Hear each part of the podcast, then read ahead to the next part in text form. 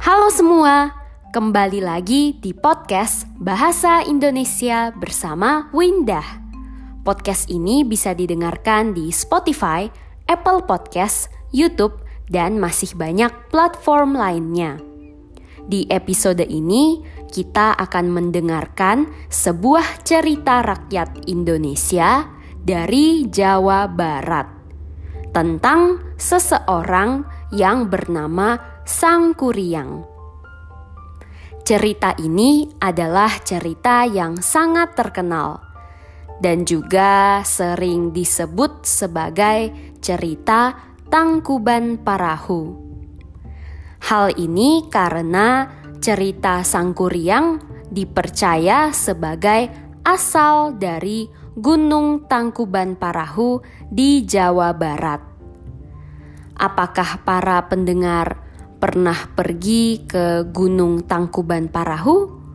Atau mungkin pernah mendengar tentang gunung ini? Suasana di sekitar gunung ini agak dingin dan pemandangannya indah sekali. Suasananya dan pemandangannya ini adalah kelebihan dari tempat wisata tersebut. Saat ini, yuk kita dengarkan cerita rakyat dari Jawa Barat, Sang Kuryang. Suatu hari, hiduplah seorang perempuan cantik bernama Dayang Sumbi. Dayang Sumbi tinggal bersama dengan seekor anjing, Tumang. Dayang Sumbi sebenarnya adalah seorang dewi, dan Tumang adalah suaminya. Mereka dikutuk oleh dewa karena sebuah kesalahan yang mereka perbuat. Suatu hari, Dayang Sumbi menyuruh anaknya, Sang Kuryang, untuk berburu mencari hati Kijang. Ketika berburu bersama Tumang, Sang Kuryang kesal karena Tumang tidak membantunya berburu. Sang Kuryang pun membunuh Tumang dan mengambil hatinya. Dayang Sumbi tidak percaya bahwa hati yang dibawa anaknya adalah hati Kijang. Akhirnya, Sang Kuryang mengakui perbuatannya. Betapa murka Dayang Sumbi, ia sampai memukul kepala anak itu hingga menyebabkan bekas luka di kepalanya. Sang Kuryang kesal, lalu pergi meninggalkan rumah. Dayang Sumbi menyesal. Dengan perasaan sedih, ia mengasingkan diri. Kesungguhannya dalam bertapa membuat para dewa memberikannya kecantikan abadi. Tahun berganti tahun, Sang Kuryang tumbuh menjadi laki-laki yang tampan dan sakti. Suatu hari, dia bertemu dengan seorang gadis cantik dan mempesona. Ia adalah Dayang Sumbi. Mereka saling jatuh cinta tanpa tahu bahwa mereka adalah ibu dan anak. Ketika hendak menikah, Dayang Sumbi melihat bekas luka di kepala Sang Kuryang. Lalu sadar bahwa calon suaminya adalah anaknya sendiri. Dayang Sumbi segera mencari cara untuk menggagalkan pernikahannya. Ia memberikan persyaratan, yaitu membendung Sungai Citarum dan membuatkan sampan yang besar. Kedua syarat ini harus diselesaikan sebelum fajar. Sang Kuryang setuju. Ia yakin bisa menyelesaikannya dengan kesaktian yang ia miliki. Dayang Sumbi mencari cara untuk menggagalkan pekerjaan itu. Ia meminta kepada dewa untuk membantunya. Sang Kuryang pun terkejut melihat matahari sudah terbit lebih cepat dari perkiraannya. Karena patah hati, Sang Kuryang menjadi marah dan merusak bendungan yang dibuatnya. Air yang keluar dari bendungan itu menyebabkan banjir besar. Kemarahannya tak berhenti sampai di situ. Ia pun menendang sampan besar yang sudah dibuatnya hingga terlempar jauh. Kesaktian Sang Kuryang membuat sampan itu jatuh terbalik dan berubah menjadi sebuah gunung Hingga saat ini, gunung yang bentuknya mirip sampan terbalik itu masih bisa dilihat. Namanya adalah Gunung Tangkuban Parahu. Dari cerita ini, kita bisa belajar bahwa kita tidak boleh berbohong dan juga jangan mudah marah. Apakah para pendengar sudah mengerti kurang lebih isi dari cerita ini? Kalau belum, tidak apa-apa. Yuk, kita dengarkan satu persatu penjelasannya. Suatu hari, hiduplah seorang perempuan cantik bernama Dayang Sumbi. Dayang adalah sebutan untuk perempuan muda yang dipakai di masa lalu. Kalau sekarang sudah tidak pernah dipakai lagi, jadi kita hanya bisa menemukannya di dalam cerita-cerita klasik masa lalu. Dayang Sumbi tinggal bersama dengan seekor anjing Tumang. Tumang adalah nama anjing tersebut. Dayang Sumbi sebenarnya adalah seorang dewi. Dewi adalah seorang perempuan yang memiliki kekuatan luar biasa, lebih dari manusia biasa. Bahkan, seorang dewi bisa mengatur manusia dan juga alam. Kalau laki-laki, kita menyebutnya dewa. Kata dewi juga sering dijadikan sebagai nama anak perempuan. dan Tumang adalah suaminya. Mereka, Dayang Sumbi dan Tumang, dikutuk oleh dewa. Dikutuk, kata dasarnya kutuk. Kutuk berarti mengharapkan, mendoakan sesuatu yang buruk terjadi kepada orang lain.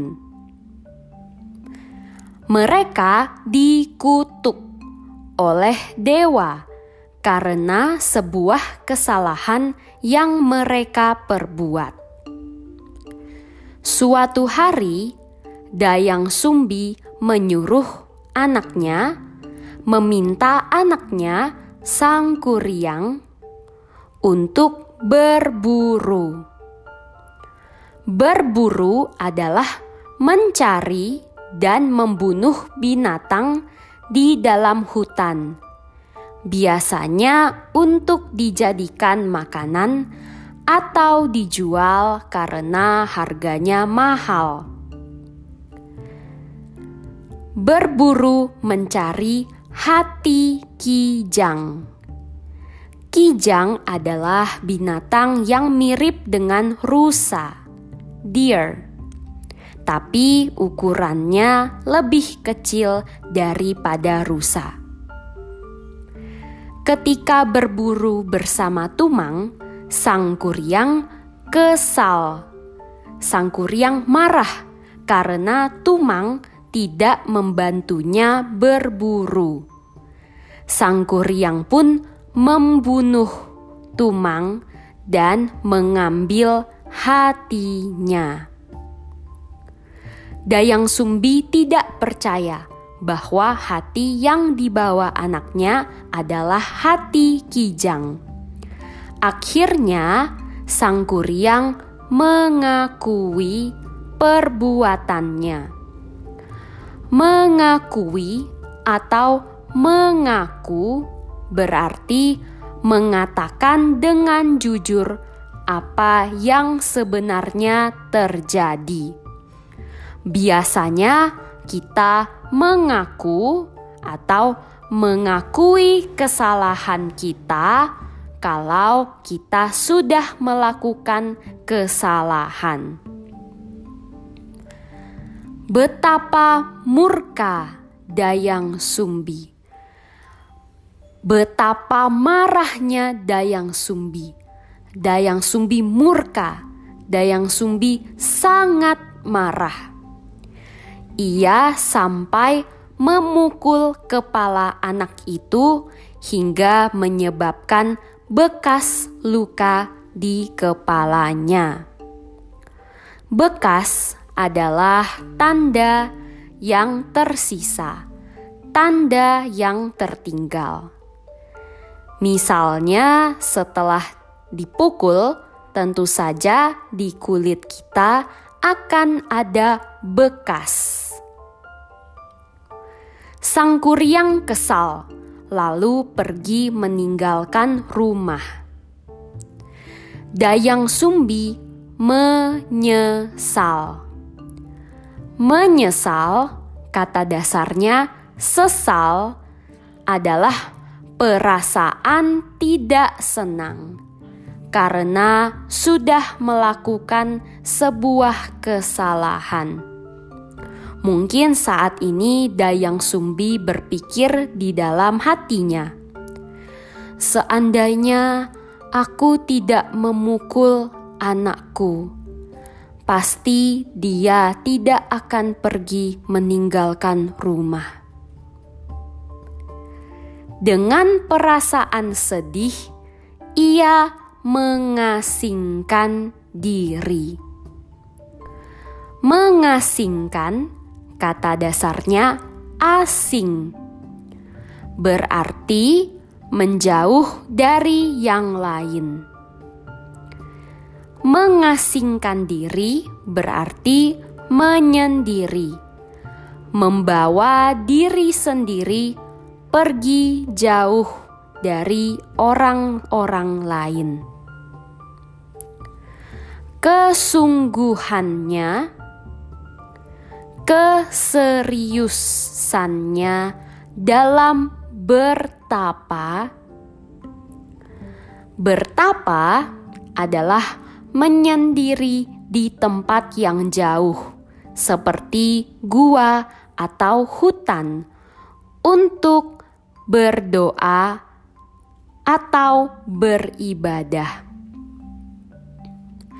Biasanya, orang bertapa agar mereka bisa mendapatkan apa yang mereka inginkan.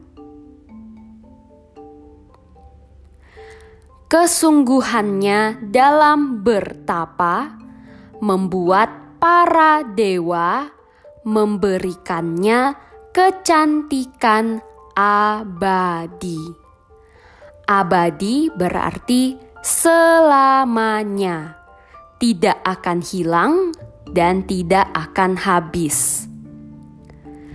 Tahun berganti tahun, sang kuryang tumbuh menjadi laki-laki yang tampan, ganteng, enak dilihat, dan sakti.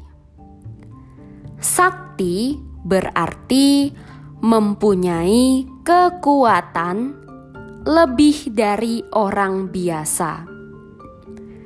Biasanya, kesaktian dalam cerita-cerita rakyat bisa dipelajari dan dilatih. Suatu hari, dia bertemu dengan seorang gadis cantik dan mempesona. Sangat indah, sangat cantik. Ia adalah Dayang Sumbi. Mereka saling jatuh cinta tanpa tahu bahwa mereka adalah ibu dan anak. Ketika hendak menikah, ketika akan menikah, ketika mau menikah, Dayang Sumbi melihat bekas luka di kepala sang kuryang, lalu sadar.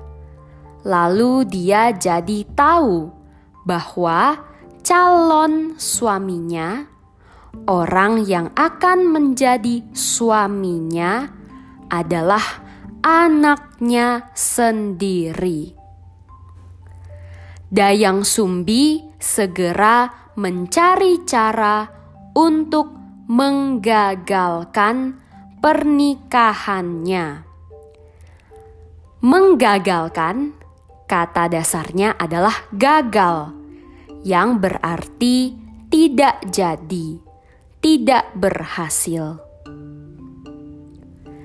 Ia memberikan persyaratan Persyaratan atau syarat adalah hal yang harus diselesaikan supaya bisa melakukan hal lain. Dalam cerita ini adalah pernikahan. Jadi, sang kuryang harus memenuhi, menyelesaikan persyaratan agar bisa menikahi Dayang Sumbi. Ia memberikan persyaratan, yaitu membendung Sungai Citarum. Membendung berarti menahan air yang banyak. Contohnya, air mataku tidak terbendung lagi berarti aku sangat sedih. Aku tidak bisa menahan air mataku karena aku sangat sedih. Jadi, aku menangis. Membendung Sungai Citarum. Sungai adalah air yang besar dan panjang. Bahasa Inggrisnya river membendung Sungai Citarum dan membuatkan sampan yang besar. Sampan adalah sejenis perahu yang terbuat dari kayu. Kedua syarat ini harus diselesaikan sebelum fajar, sebelum matahari terbit. Sang Kuryang setuju. Ia yakin, ia percaya bisa menyelesaikannya dengan kesaktian yang ia miliki. Dayang Sumbi mencari cara untuk menggagalkan pekerjaan itu. Ia meminta kepada dewa untuk membantunya. Sang kuryang pun terkejut melihat matahari sudah terbit lebih cepat dari perkiraannya. Mungkin sang kuryang mengira matahari akan terbit jam 6 seperti biasa, tapi ternyata jam 5 matahari sudah terbit. Lebih cepat dari perkiraannya. Karena patah hati, karena sangat kecewa, sang kuryang menjadi marah dan merusak bendungan yang dibuatnya. Air yang keluar dari bendungan itu menyebabkan banjir besar. Banjir adalah air yang sangat banyak. Biasanya, banjir bisa merusak rumah, mengganggu kegiatan orang, dan bahkan menyebabkan penyakit atau kematian. Kemarahannya tak berhenti sampai di situ ia pun menendang sampan besar. Menendang berarti mendorong dengan kaki. Ia pun menendang sampan besar yang sudah dibuatnya hingga terlempar jauh, hingga terbuang dan terjatuh di tempat yang jauh Kesaktian sang kuryang membuat sampan itu jatuh terbalik. Terbalik berarti atas jadi bawah, bawah jadi atas. Selain itu, kita juga mungkin bisa memakai baju terbalik.